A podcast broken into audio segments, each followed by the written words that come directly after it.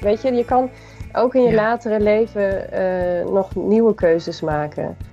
Mijn naam is Joyce van Ombergen en je luistert naar de podcast van Your Journey voor inspiratie rondom studie, eigen keuzes en stress. In deze aflevering zit ik virtueel op de bank met collega-schrijfster Carly van Tongeren.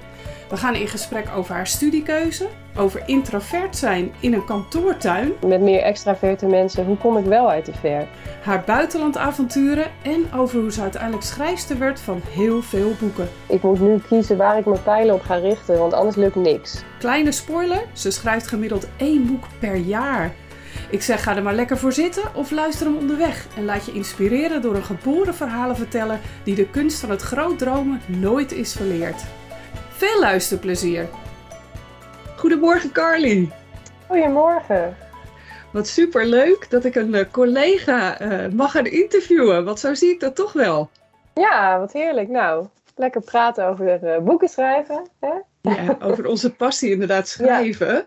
Ja. Dames en heren, Carly van Tongeren, uh, schrijfster van ja, eigenlijk boeken voor jongeren, young adults, maar zeker ook voor volwassenen op dit moment ben je een boek voor Young Adults weer aan het schrijven. En uh, ja, we gaan het hebben over uh, van alles en nog wat. Maar we beginnen even bij, wist jij als klein meisje al dat je schrijfster wilde worden? Ja, nou ik wist niet hoe ik dan een schrijfster kon worden. Maar het was wel uh, vanaf dat ik zeven was, hè, dat je een beetje leert lezen, ging ik ook meteen schrijven. Op de, we hadden een, mijn moeder had een typemachine van mijn opa. En die, uh, die stond in de woonkamer, want ik vond het heel ongezellig om niet in de woonkamer te zitten. We hadden één computer vroeger boven staan. Uh, dus ik zat dan uh, mijn eerste verhaaltjes op die typemachine te maken. En die heb ik ook bewaard. Dat vind ik ook leuk om nog, naar te kijken. Ja, en um, ja, wat ik schreef was eigenlijk nog niet eens een, een verhaal, zeg maar, met, met beschrijvingen, maar meer een, een lange dialoog. Alleen maar ah. wat mensen tegen elkaar zeiden. Een soort voorlopen van een scenario. Ja. Oh, fantastisch, wat leuk. Hey, En was het dan, uh, want de luisteraars, uh, tussen de, meestal tussen de 16 en 24, maar stiekem luisteren ook uh, ouderen mee. Um, typemachine als in nog met lint? Of ja, ja, als het een elektrische of was het hand? Nee, met de hand. Dus als je dan een foutje maakte, dan moest je weer helemaal opnieuw beginnen. Maar dat vond, dat vond, ik toen ook niet erg. Dat had ook wel iets, eh, ja, iets rustgevends, dat je dan dat beginnetje weer ging overtypen en dan weer verder gaan. Ja, ja mooi. Ja, eigenlijk jezelf corrigeren al tijdens het, uh, al, als tijdens het typen. Ja. ja, geweldig. Ja, ik kan me dat geluid ook nog zo goed herinneren. En ja, het gevoel, en je vingers die tussen de toetsen konden raken, dat ook. Ja. Ja, ja, klopt. Geweldig. Ja, een soort mindful ook, hè? Want tegenwoordig, uh, ja, ik weet niet, jij schrijft inmiddels denk ik ook op laptop of in ieder geval vaste computer. Ja, zeker. Ja, ja, ja ik ook. En uh, ja, dat gaat toch een stuk uh, makkelijker. Je kunt het ook overal doen. Nou, met pen en papier natuurlijk ook wel. Ja. Maar wat je zegt, ja, dan ga je toch ja, opnieuw beginnen. Jezelf redigeren. Ja. Wat, wat vind jij, als je zou moeten kiezen, meteen maar even een bold statement. Ehm, zou je kiezen tussen young adult, als je he, nooit meer wat anders zou mogen, young adult of volwassen, voor volwassenen schrijven?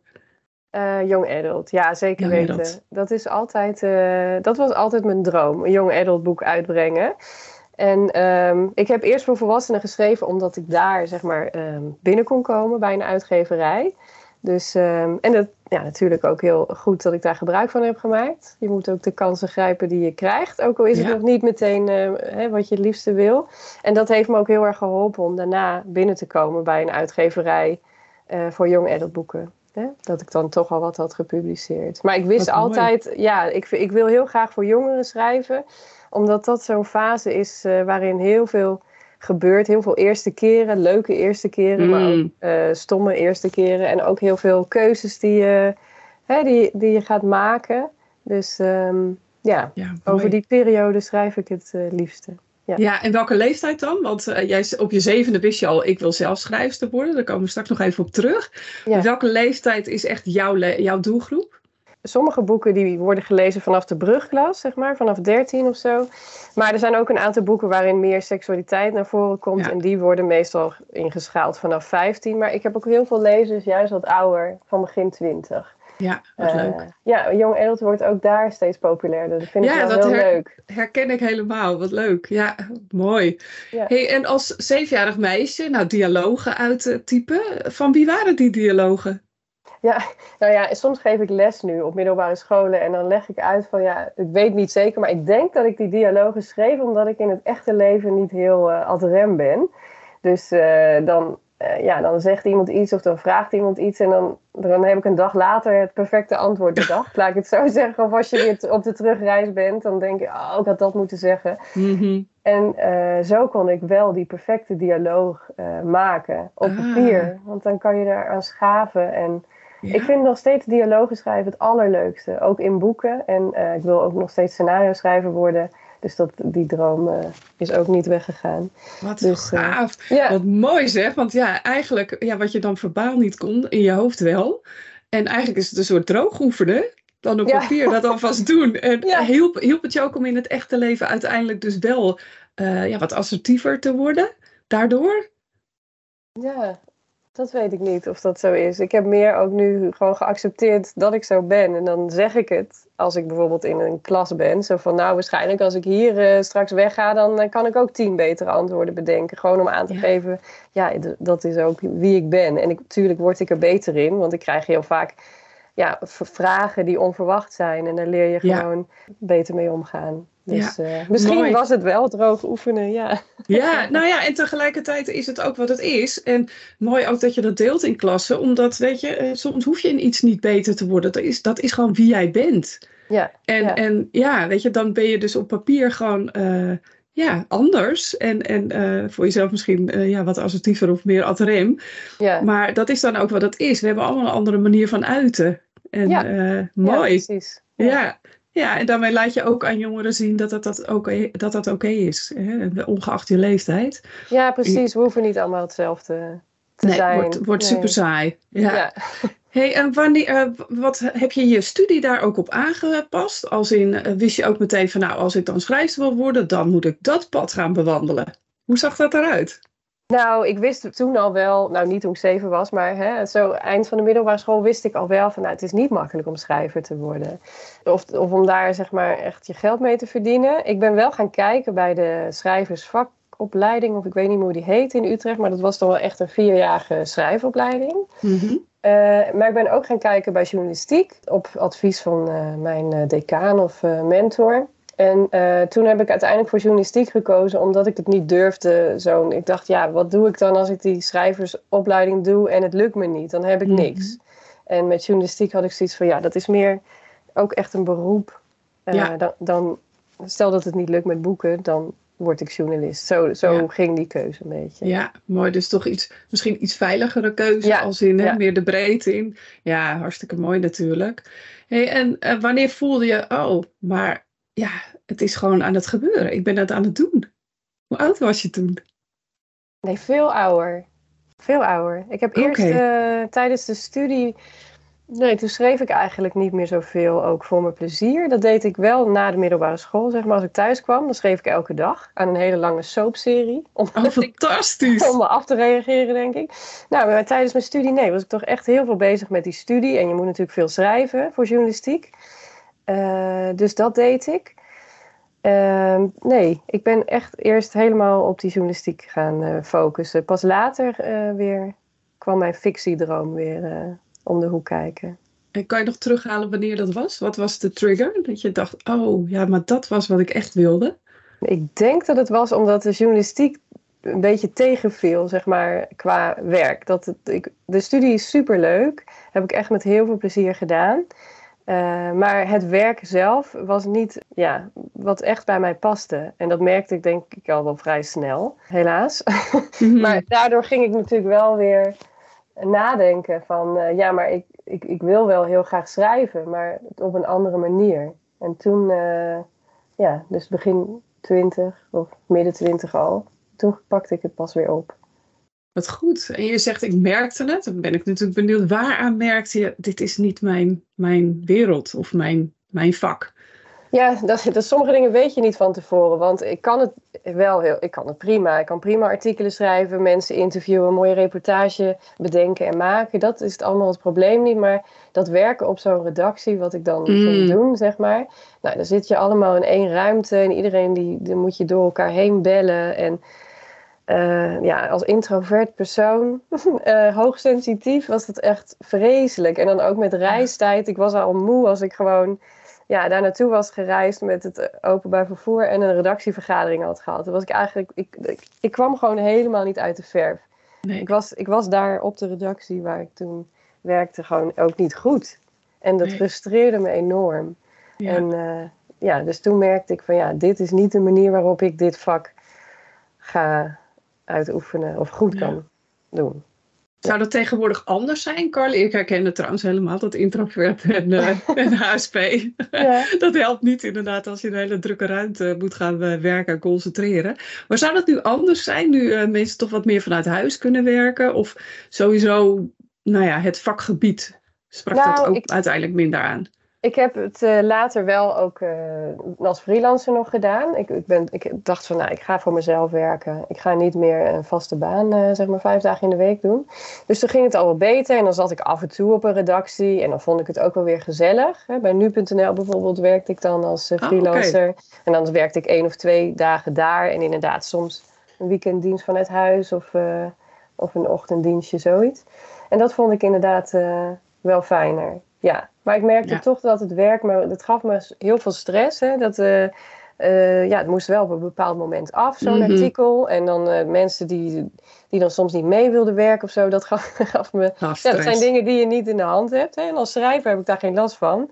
Want ja, ik schrijf iets uit mijn eigen hoofd. En ik heb niet elke dag iemand daarbij nodig. Dus uh, ja, dat gaf me heel veel stress. En ik merkte ook dat ik daardoor helemaal dus niet meer voor mijn plezier wilde schrijven. Omdat ik eigenlijk, ja, ik had dat al gedaan als journalist. Ik, ik was klaar met schrijven en uh, met stress hebben. Ja, dus, zonde uh, hè, want dat is dan hè, eigenlijk ja, ja, je passie, je hobby. En dan wordt dat eigenlijk kapot gemaakt door, ja, door de stress, door de deadlines, door de omstandigheden waaronder je moet uh, schrijven, presteren. Ja, echt. Uh, ik, ik, ik trek even parallel naar, ik weet niet of jij dat herkent, uh, met lezen. Tijdens de middelbare school moest ik zoveel lezen dat ik gewoon op een gegeven moment helemaal klaar mee was. Terwijl ik echt wel van lezen hou. Ja, Herken je dat? Ja, nou, ik had dat op de middelbare school met lezen. Vooral dat ik dingen moest lezen die ik vreselijk ja, zeg maar. die boeken spraken me helemaal niet aan. Het is niet, de veelheid, dat, dat ging dan nog wel. Ja. Maar uh, ja, dat kan Ja, de onderwerpen inderdaad. ja, ik, ik dacht dan ook, dan zit ik een boek te lezen uit de 17e eeuw. Ja, dus. Uh, ja. ja. ja. geweldig. Ja, inderdaad, de hoeveelheid, daar lag het niet aan. Herkenbaar. Mooi. Ja, ja. ja. Maar goed, toen kwam dus het punt van, nee, ik, ik ga voor mezelf, maar ik ga ook echt me richten op, uh, op schrijven. Hoe heb je dat aangepakt? Nou, eerst heb ik, toen ik dus mijn tweede vaste baan, ik heb geen één vaste baan een jaar volgehouden. Dat punt heb ik nooit bereikt. Ik heb eh, elf maanden mijn eerste en de tweede tien maanden. Dus nou, toen zat ik op het punt van, nou, wat, ja, en nu, uh, ik ben uh, begin twintig, hoe ga ik dit doen? En toen, uh, ik had wel gelukkig veel vrijheid gecreëerd. Ik had altijd heel veel gespaard en ik woonde nog best wel goedkoop, hè? een soort semi-studentenwoning. Dus ik had de vrijheid om ook die baan op te zeggen en een tijdje ja, echt te kunnen nadenken, hoe ga ik het nu doen? Ja. Um, dus dat was volgens mij in 2009. Ja, en toen ben ik op reis gegaan eerst. Um, ja, drie maanden. Ging naar uh, Indonesië. Heerlijk. Uh, ja, vrijwilligerswerk heb ik daar gedaan. En gereisd ook. En, uh, en daarna kwam ik terug toen had ik bedacht, ja, ik ga voor mezelf werken. Toen wilde ik nog wel als freelance journalist ook werken. Dat heb ik dus nog wel een tijdje gedaan. Maar ik had ook zoiets van, ja, nu heb ik dan de ruimte om fictie te gaan schrijven. Met mijn twee schrijfdromen en het jonge adultboek schrijven en scenario schrijven, dacht ik, ja, nu ga ik echt ervoor zorgen dat er iets gepubliceerd gaat worden. En uh, ja, zo ben ik daar uh, mee aan de slag gegaan. Ik had een oud klasgenootje op de school voor journalistiek en zij schreef doktersromans. Mm. Uh, wist ik nog, daar hadden we het dan in de klas oh, over. Geweldig. Dus toen heb ik contact met haar gezocht, gevraagd van nou welke uitgeverij en hoe werkt dat en zo. En toen ben ik dat ook gaan doen. Als, uh, ja, dat was het eerste wat ik publiceerde in 2010. Uh, dat vond ik echt heel leuk om te doen. Ik heb er ook in totaal bijna 40 geschreven. Dus ik heb echt uh, heel veel schrijfkilometers daar gemaakt. En, ja. en via diezelfde klasgenoot kwam ik ook bij mijn eerste uitgeverij binnen. Dat waren toen ehm, ja, feel good romans. Dat heette de toen nog chicklits. En dat kwam toen net een beetje op. En nou, dat was het eerste wat ik heb uitgebracht. Ja. Fantastisch. En nou, via via dus eigenlijk uh, binnengekomen. Eigenlijk een soort van voorgedragen als uh, goh, kijk eens naar deze dame, uh, deze schrijfster. Hoe ging dat? Ja. ja, zo ging dat inderdaad. Maar het was wel, ik ging op gesprek en ik had natuurlijk al een idee voor een boek. Dat, dat, nou, dat idee, dat vond deze uitgeefster leuk. maar het, zij gaf me geen garantie van tevoren van ik ga dat uitbrengen. Het hangt er natuurlijk echt helemaal vanaf uh, hoe je het gaat uitwerken. Maar het is wel fijn dat, dat je iemand al hebt ontmoet en dat je weet van nou, het idee spreekt iemand aan. Precies. Uh, hier, let hierop, want dit vinden we wel goed en dit niet, weet je wel. Dat je dat soort dingen weet. En dat je ook weet, iemand zit erop te wachten dat ik dit op uh, eh, 1 november, weet ik niet, ja. instuur. Hè? En ja, dit komt niet op een stapel, zo van nog een manuscript. Ik, nee, ik, klopt. Ja. Dus het helpt wel om Mooi. direct contact te hebben. Ja, precies. En daar hoor ik dan toch een soort deadline. Gaf dat je het geen stress? Deze... Nee, nee, helemaal niet. Ik heb nu natuurlijk ook uh, deadlines. Ik heb ongeveer één boek per jaar uitgebracht sinds, uh, hè, sinds ik schrijf. Dus dat is best wel uh, dat is pittig. Ja, ja. best wel pittig. Maar dat vind ik prima. En dat is ook een deadline, ja, die is wat verder weg, zeg maar. Ik kan heel goed plannen zelf. En ik heb er niet andere mensen bij nodig die dan misschien niet reageren of afhaken. Ik weet niet. Dat geeft me het meeste stressdingen buiten ja. mij. Zeg maar. Ja, snap ik. Ja, het klopt. Ja, en ook dat herken ik. Uh, je kunt gewoon zelf je dag indelen. Uh, ik zag uh, van de week jouw post waar ik ook op reageer op LinkedIn. de eerste 10.000 woorden. Dat is echt zo'n ja. magische grens van oké, okay, nu het fundament staat. Ja, ja ik zit inmiddels op mijn, mijn derde roman uh, nu op. 47.000. Nou, ik weet rond de 63.000 is een beetje wat ik aanhoud voor de boeken. Ja. en sommige mensen hebben daar helemaal niks mee. Die zeggen, ja, hoezo dan? Zoveel duizend woorden of zoveel per dag. Dat klinkt zo logisch. Ik zeg, ja, voor mij is het gewoon een soort motivatie. Van oké, okay, nou, zoveel woorden en dan mag ik stoppen of dan weet ik, nou ja, ik weet niet. Hoe werkt dat bij jou? Als jij dagelijks, hoe, hoe ziet jouw werkdag eruit, en schrijfdagen? Ja, als ik, uh, ik, ik doe ook redactiewerk, ben ook redacteur. Dus um, ik probeer wel dat een beetje te verdelen. Dat ik of, of ik ben die dag redacteur eh, of andere ja. dingen aan het doen of aan het lesgeven. Of ik ben aan het schrijven. En het liefst heb ik dan ook een hele dag, weet je wel. Dat je een beetje ja. kan inkomen. Want het, uh, ja, dat duurt soms even. Of heel veel dagen achter elkaar. Hè, dan blijf je echt in dat boek zitten. En ik heb ook wel dat ik streef naar zoveel woorden per dag. Ja. Ook. Oh, wat grappig. Ja, zeker. Aan het begin... Uh, dan plan ik gewoon heel veel schrijfdagen in. En dan ga ik niet, niet zeggen van, oh, het moet zoveel woorden zijn. Want de eerste woorden, die duren ontzettend lang. Mm -hmm. uh, maar nu, als dan eenmaal, ja, dan zit ik op 12.000 woorden of zo. En dan weet ik van, nou, nu uh, kan ik wel van mezelf vragen van, nou, 2000 woorden per dag. Of op een goede dag nog wat meer. Ja. En dan, uh, ja. Herkenbaar, wat mooi. Ja.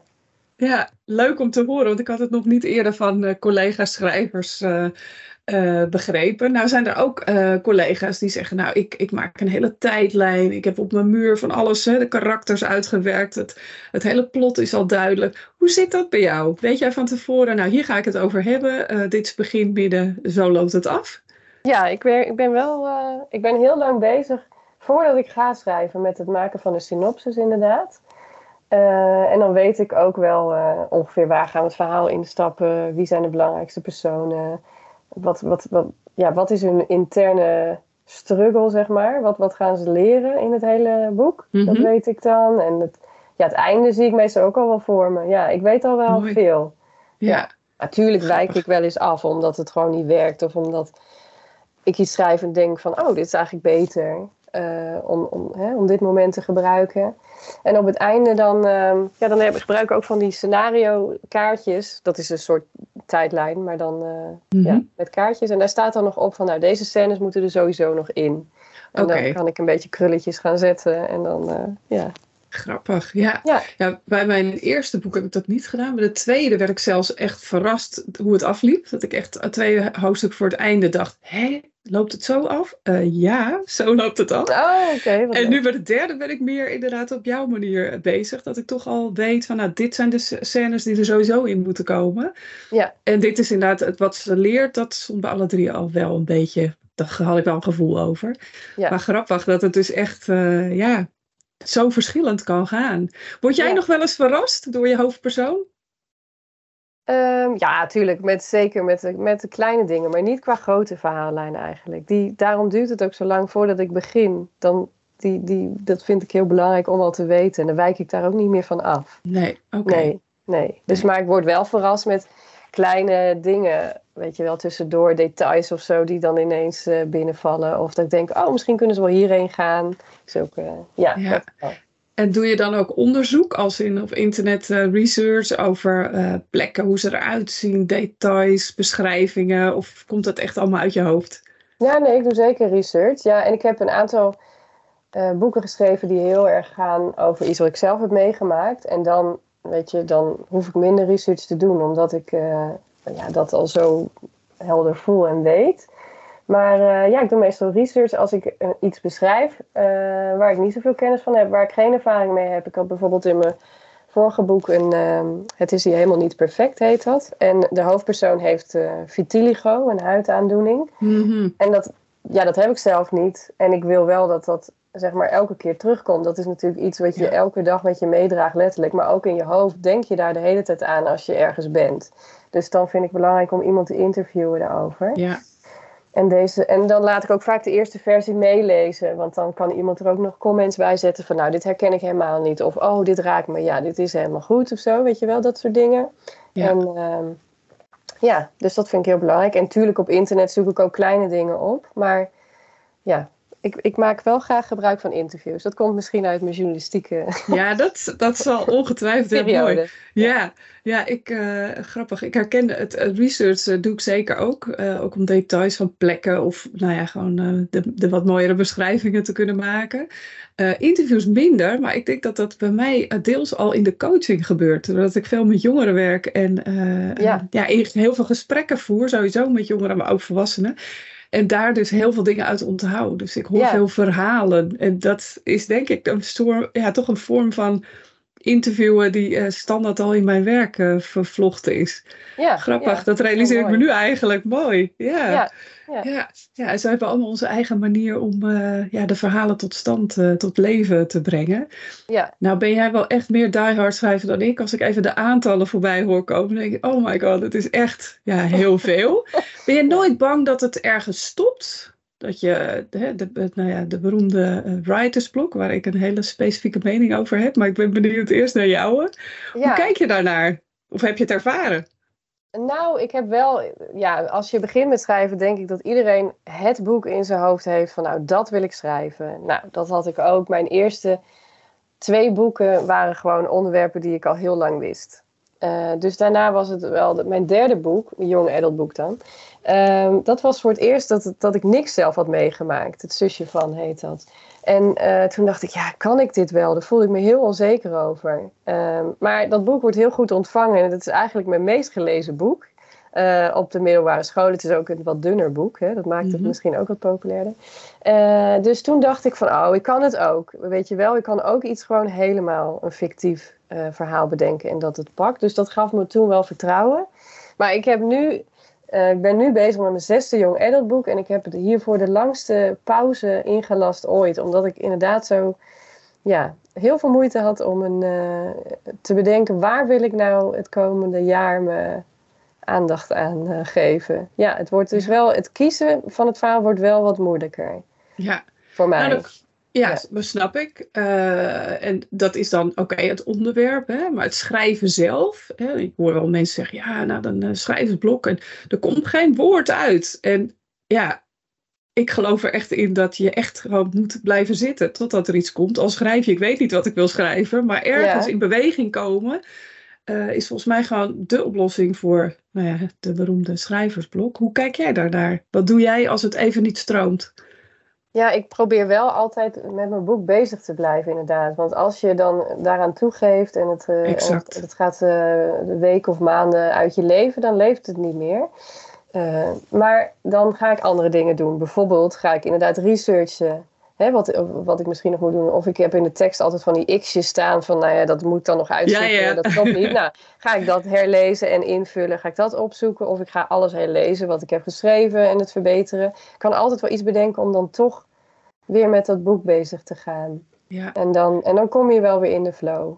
Ja, dus het is letterlijk doen, hè? Echt iets doen. Ja, ja. Ja, en, en als in beweging, ken jij ook het, nou ja, even gewoon echt gaan wandelen, uh, letterlijk in beweging komen?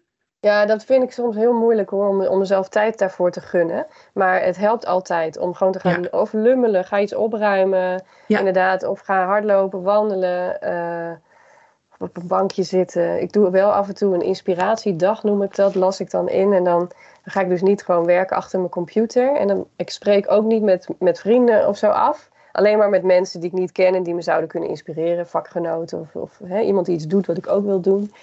En dan ga ik naar een museum of ik ga gewoon heel uh, Amsterdam de gracht afwandelen. Of, uh, ja, en dat, dat helpt me ook als ik vastzit. Ja, zeker. Mooi. Ja, die herken ik ook. En ik denk dat heel veel mensen dat herkennen. Maar wat je ook zegt, uh, misschien nog wel belangrijker, gun je jezelf dat. Ja, Want dat, vaak, ja, ja heel nou, veel mensen gunnen zichzelf dat niet. Nee, nou, dat kost bij mij ook wel uh, wat ja. moeite. Er is toch de neiging van, ja, nee, ik moet eerst deze opdracht af hebben. Of uh, ja, nou ja, ik weet niet. Ja, ja eerst altijd andere dingen, eerst hard werken en dan genieten. Terwijl juist het harde werken dan zit in jezelf die, die rust en die ruimte gunnen. Omdat het dan wel weer gaat stromen en je vaak veel productiever bent. Dat is mijn ervaring. Wel. Ja, zeker. en om nog terug te komen of ik bang ben dat ik ooit uh, uitgeschreven raak. Nou, ik heb nog een schrijfdroom, scenario schrijven. Ja, en, dat zei je. En daar ben ik nog, la nog lang niet waar ik wil zijn. Dus dan denk ik, nou, stel dat ik nooit meer een boek kan schrijven, dan ga ik dat,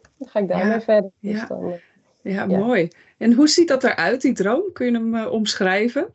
Wat zou jouw nou ja, perfecte scenario zijn en waar is dat te zien uiteindelijk? Nou, ja, het mooiste zou ik vinden als een van mijn eigen jeugdboeken wordt verfilmd. En dat ik dan zelf het, uh, het scenario heb, heb, geschreven samen met iemand, denk ik hoor. Want hè, dat helpt natuurlijk. Uh, dus dat is echt mijn ultieme droom. Maar ik zou ook willen scenario's schrijven gewoon voor anderen. Hè? Voor, andere, voor bestaande series of uh, samen hè, met iemand anders. Ja. En hoe zou je dat aan kunnen uh, pakken? Want ik ga even terug met je naar jouw eerdere droom waarbij je die vriendin inschakelde op die oude klasgenoot. Wat zou nu een stap kunnen zijn als we dan toch even bold gaan dromen en misschien zelfs stappen zetten? Ja, dat doe ik. Ik ben altijd bezig met stappen zetten. Ik heb er wel bewust voor gekozen, want ik heb kinderen gekregen en in die periode had ik, niet had ik veel minder tijd en heb ik bewust voor de boeken gekozen. Zo van, ik moet nu kiezen waar ik mijn pijlen op ga richten, want anders lukt niks. Nou, Dus toen ben ik echt met die jonge adult boeken aan de slag gegaan. En dat is ook goed gegaan. Maar nu heb ik weer wat meer ruimte. Kinderen zijn allebei naar school. Uh, en dan heb ik zoiets van, nou, nu kan het scenario schrijven wel weer uh, erbij. Uh, en dan doe, probeer ik dat inderdaad weer zo, via via. Ik heb met, later met een scenario schrijver en kinderboekenschrijver. Dus ik dacht, oh wauw, dat is de ja. ideale combinatie. Thijs van Marle heet hij. Dus ik ben met hem gaan koffie drinken om te vragen van... nou, hoe zou jij dat aanpakken? Zou jij ergens bij kunnen helpen? Dat soort dingen. Ja, ik ben er altijd wel van heel gericht. Ik ga niet zomaar met iedereen afspreken... maar echt heel gericht met iemand afspreken waarvan je denkt van... nou, die inspireert mij en die heeft de contacten om mij verder te helpen. Ja, ja. mooi. Er zit meteen een hele mooie tip uh, aan, uh, aan de luisteraars. Uh, hulp vragen. Durf ja. gewoon ja, mensen te benaderen en, en vraag gewoon concreet. Nou, hier hè, benoem wat je, waar je mee bezig bent en waar je hulp bij kan gebruiken. En ja. ja. weet je, je kunt altijd wel iets voor elkaar betekenen. Is het niet een inspiratievol gesprek of een inspirerend gesprek, dan ja. is het wel echt inderdaad in contact komen met de volgende die jou weer verder helpt, et cetera. Ja, precies. Dus mooi. Hey, en dan, ook, oh, ja. ja. dan zou ik wel fijn vinden, want ik krijg zelf natuurlijk ook wel eens mailtjes mm -hmm. van mensen. Wel dat je ook echt laat zien van ja, ik wil jou specifiek iets vragen. Ja. En ik heb moeite gedaan voor deze mail. Want ik ja. krijg ook wel eens een DM van één zin of zo. En dan denk ik, ja, daar, daar ga ik niet uh, bij helpen. Want dat voelt niet als iets van dit is mijn serieuze droom of zo. Exact. dus, uh, dus ja, ja wij, Ja, tijd, neem, tijd en moeite inderdaad super belangrijk. Uh, daarmee maak je gewoon het verschil. Ja. Uh, ik zeg ook altijd nodig nooit zomaar iemand op LinkedIn uit. Weet je, op telefoon is het natuurlijk heel makkelijk plus, plus, mhm. plus. Hè? Maar er zitten ook drie puntjes en dan kun je even een boodschap toevoegen. Ja. Dus geef wat context. En inderdaad, ga ervan uit dat je niet alleen maar zendt. Maar maak het een two-way street. En ja. ja, want je kan, hè, hoe jong je ook bent, kun je soms ook wel iets voor die ander betekenen. En dat kan soms heel verrassend lopen. Dus wees nieuwsgierig naar wat je elkaar te bieden hebt. Dat is altijd mijn uh, advies. Oh, ik moet ineens denken aan iets van, toen was ik 17 volgens mij. Wat ik toen wilde ik dus ook al een scenario schrijven. En toen werkte ik bij mijn vader op kantoor. Die had een uh, administratiekantoor. En uh, een van zijn klanten was ook filmregisseur. Uh, en toen uh, heb ik nog wel gevraagd van mag ik, uh, ik had het een mobiele nummer gezien. Ik zei, mag ik dat mobiele nummer van deze regisseur gebruiken om hem dan op te bellen? Nou ja, eigenlijk nu met een privacywet zou dat ja, mogelijk maar dit is al meer dan twintig jaar geleden. Dus nou, dat heb ik toen ook gedaan. Hartstikke zenuwachtig om te vragen of ik dan een keer mocht meekijken op de set of zo. En ja, dus nou ja, je kan dat, het zat er wel vroeg in dat ik wel probeerde, ja, via belangrijke mensen ergens te komen. Ja, ja. ja en ze zijn vaak veel dichterbij dan je denkt. Hè?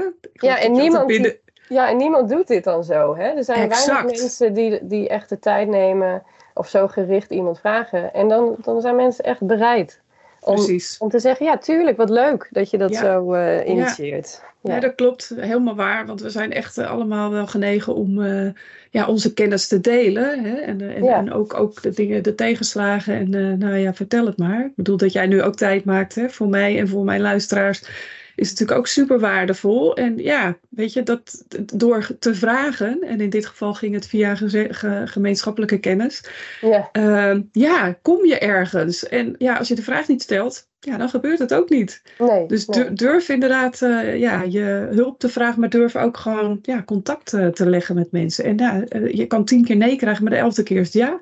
Ja. Of nog, nog niet. Soms, uh, ik krijg ook wel eens een verzoek. zeg ik, joh, je treft me net in een mega drukke periode. Ja. Mail me over een maand nog een keer. Want dan hè, gaan we richting de vakantie. Dan heb ik misschien wel tijd. Ja. ja en maak dan gewoon een aantekening in je agenda. En doe het nog een keer. Ja, precies. Dat is het ook. Nog een keer proberen. Ja. En ook een manier zoeken die bij je past. Want ik ben bijvoorbeeld helemaal niet goed in groepen. Uh, in zo'n netwerk uh, iets of zo. Nou, dan, dan kom ik niet uit de verf. Maar zo één op één. En ik weet wie ik wat wil vragen, dan ben ik wel goed, zeg maar. Dus het is ook jezelf goed leren kennen en dan uh, daar, die, die route kiezen die bij jou past. Ja. Ja. Ja, dan kom je ook het meest authentiek over ja. als jezelf. En uh, dan mag je nog zenuwachtig zijn, dat maakt helemaal niet uit. Natuurlijk, ik ben hartstikke zenuwachtig. Ja, mooi hè? Dat blijft hè? Ja, ja blijft. zeg ik ook altijd. Ik spreek regelmatig, nou dan ook echt voor grote groepen. En dan één minuut voor opgaan denk ik, uh, waarom wil ik dit? ik wil nu naar huis. maar goed, dan is de missie te groot en dan lukt het toch wel. Ja, mooi. Hey, en als we kijken naar ehm, ja, de boeken die jou hebben geïnspireerd, of mensen of podcast, zijn er in jouw leven ja, belangrijke uh, invloeden in dat opzicht geweest? Um, ja, ik denk dat ik één boek, ik staat hier naast mij met heel veel koffievlekken en uh, vouwen. Dat heet, maar ik weet niet of dat nog steeds een fijn boek zou zijn. Welke kleur heeft jouw parachute? Was uh, Die ken ik. Ja? ja, mooi. Maar ik weet niet, is het nog verkrijgbaar? Vraag ik me af. Ja, nou hier bij mij wel, met ja. vlekken en al. Ja, maar uh, dat heb ik echt toen ik mijn baan had opgezegd gebruikt. En dan ging ik elke dag een stuk lezen. Dat was, is echt om, om te zoeken van wat past nou bij je, hè? een nieuwe loopbaan. En uh, ja, dat heb ik wel serieus gedaan. Ja, Mooi. alle opdrachten uitgevoerd. Dus dat vond ik een hele fijne. En verder heeft het mij ook geholpen. Ik heb vooral een non-fictie hier veel gehad. Ik heb veel gelezen over introvert zijn, over hoogsensitiviteit. Meer omdat ik, ik bedoel, ik had inhoudelijk niet echt een, uh, een probleem, maar meer zo van hoe ga ik hier mee om in, de, in een wereld van, hè, met meer extraverte mensen, hoe kom ik wel uit de verf? En dat heeft wel uh, Mooi. ja. ja. Ja, ja, prachtig. Eigenlijk je eigen handleiding uh, vinden. Dat is ja. ja. mooi. En wat ik, wat ik zelf als fictie heb geschreven, wat voor jongeren misschien wel interessant is, dat is het boek Het is hier helemaal niet perfect. En daarin gaat Yara na haar eindexamen uh, een tussenjaar nemen. En zij gaat ook naar Indonesië, hè, daar heb ik het dat op gebaseerd. Mooi. zelf was ik dus 26 toen ik dat durfde. Maar goed, Jara gaat al op haar 18e. En ehm, ja, ik, vind, ik, ik had dat zelf vroeger ook heel graag gelezen. En ik zou het iedereen aanraden. Als je de, de tijd hebt, het geld, de ruimte. Alleen op reis, daar leer je zo ontzettend veel van. En uh, ik ben zo blij dat ik dat heb gedaan. En ik wist toen ook van ja, ik ga hier ooit een jeugdboek over schrijven. over alleen op reis gaan. En nou ja, dat heb ik dan uiteindelijk ook uh, gedaan. En uh, ja, Jara krijgt in het boek ook te maken met paniekaanvallen en angsten. En is ook bezig met wat ga ik studeren. Dus al die dingen Komen zijn, voorbij. Ja, zijn wel heel Mooi. Interessant, denk ik, voor deze fase. Ja. Zeker, mooi. Ja, dan hebben we er ook een gemene delen. Want mijn eerste boek gaat ook over uh, reizen en uh, tussenjaar en inderdaad ontdekken wie je bent, et cetera. Oh, ja, leuk. Ja, heel mooi. En bij jou gaat het dan nog een laagje dieper als in de paniekaanvallen. En je gaf net ook aan dat je uh, ook ja, schrijft over um, seksualiteit um, en trauma. Is dat nog iets waar um, nou ja, voor, jong, eh, voor jongeren um, ja, daar lessen uit te halen zijn? Heb je daar nog bepaalde ja, een boodschap over of een visie?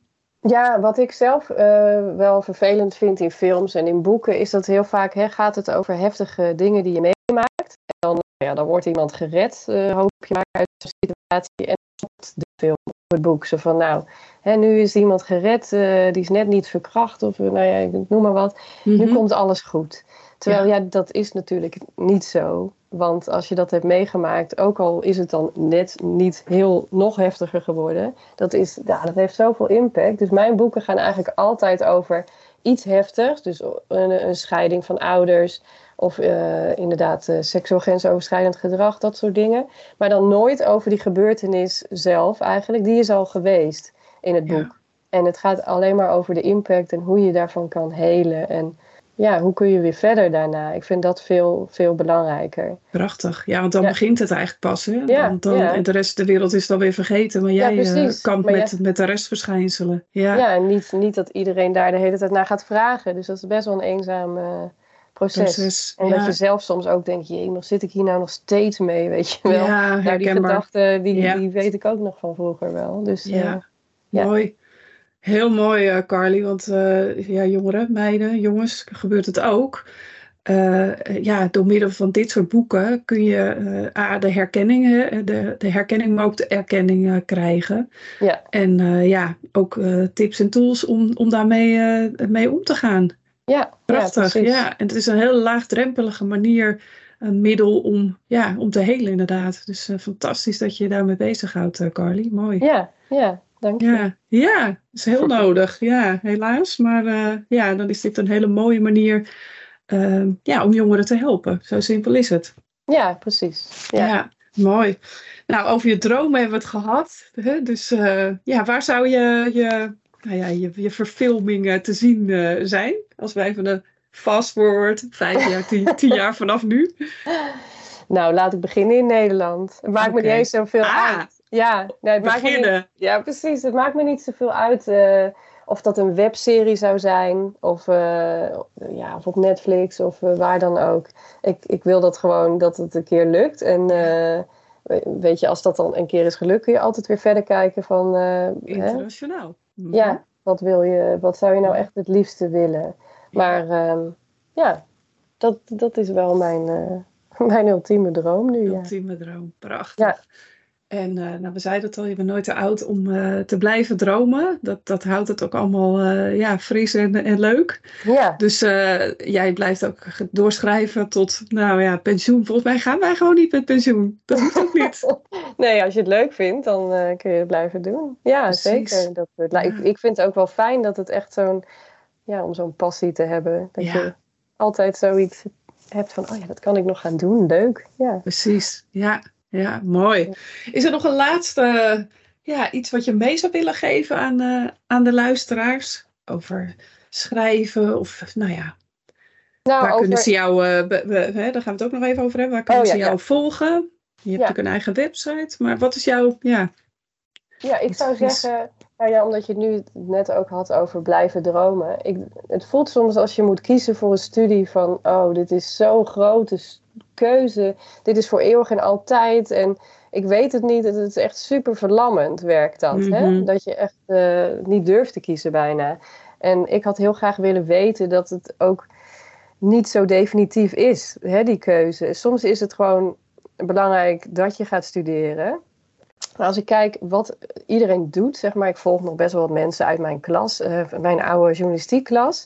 Tuurlijk zijn er een aantal die zijn echt chef of hoofdredacteur ergens in een, bij de NOS of uh, dat soort dingen. Maar de meeste, nou, die zijn allemaal uitgewaaid naar communicatiefuncties of uh, die werken bij de Rabobank, werkt iemand met ondernemers of duurzaamheid en iemand is helemaal iets begonnen over zwangerschap en rechten op je werk en uh, zwangerschapsyoga. Nou ja, weet je, je kan ook in je latere leven uh, nog nieuwe keuzes maken. En bijsturen is het eigenlijk. Het is niet, ja. hè? Dus uh, dat zou, had ik wel eerder willen weten.